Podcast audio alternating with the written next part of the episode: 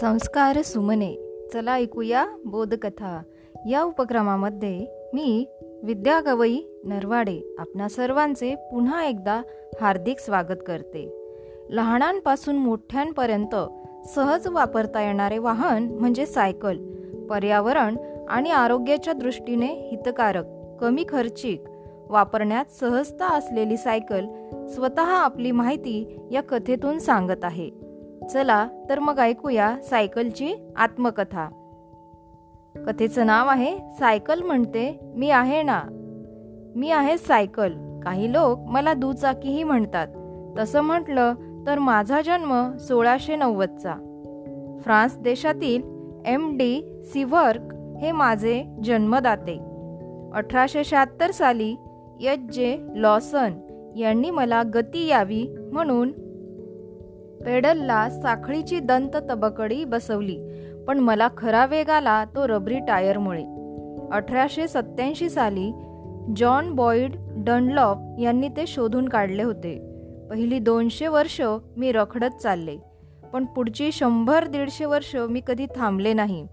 माझा प्रचार प्रसार आणि वापर खूप मोठ्या प्रमाणात झाला.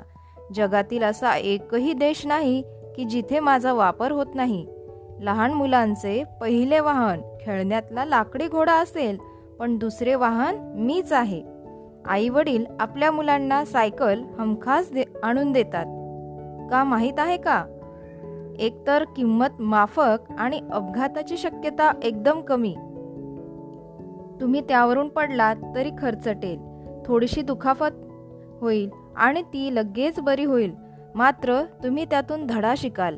एकदा का तुम्हाला आत्मविश्वास आला की मग तुमची माझी संगत कायमची जुळते.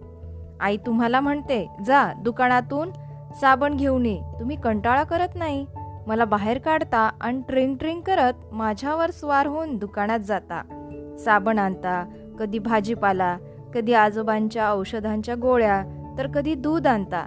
घरात मी असले की छोटी मोठी कामे कशी पटापट होतात नाही का? कार बाईक चालवायची असेल तर त्यासाठी खास चालक परवाना काढावा लागतो.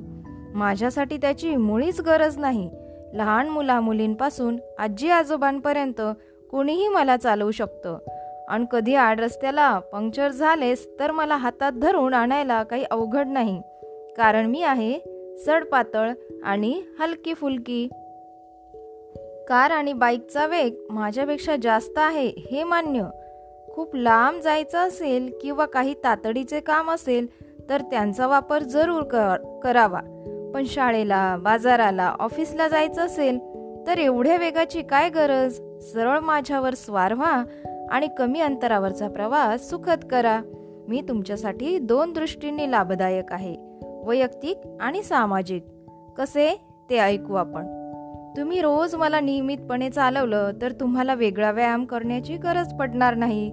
घाम येईपर्यंत मला चालवल्यानं तुमची फुफ्फुसे अधिक कार्यक्षम होतात. मांसपेशी तंदुरुस्त राहतात.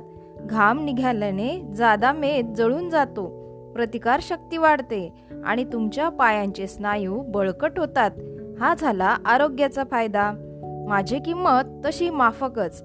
त्यामुळे तुमचे पैसे वाचतात. माझ्या दुरुस्तीचा खर्च सुद्धा फार नाही. मला पेट्रोल डिझेल लागत नाही. त्यातूनही पैसे वाचतात. शिवाय इंधन बचतही होते. माझ्यासाठी पार्किंगला फारशी अडचण येत नाही.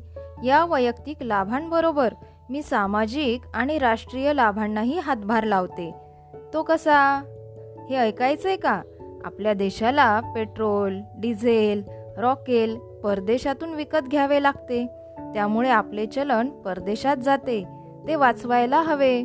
वाहनांची संख्या वाढली की वायू प्रदूषण वाढते. वाहतूक कोंडी होते. मोठ्या शहरात ह्या समस्या आता जीव घेण्या ठरत आहेत. तुम्ही सगळ्यांनी सावध व्हायला पाहिजे. पर्याय नसता तर गोष्ट वेगळी पण मी आहे ना त्याला पर्याय. प्रदूषण टाळण्यासाठी वाहतूक क्षेत्रात माझा वापर जगभर होत आहे. पॅरिस सारख्या अनेक शहरात आज हजारो लोक आनंदाने माझा वापर करतात. अरे हो मी आता बरीच आधुनिक झाले बरं. वेगवेगळ्या रूपात मी तुम्हाला भेटू शकते.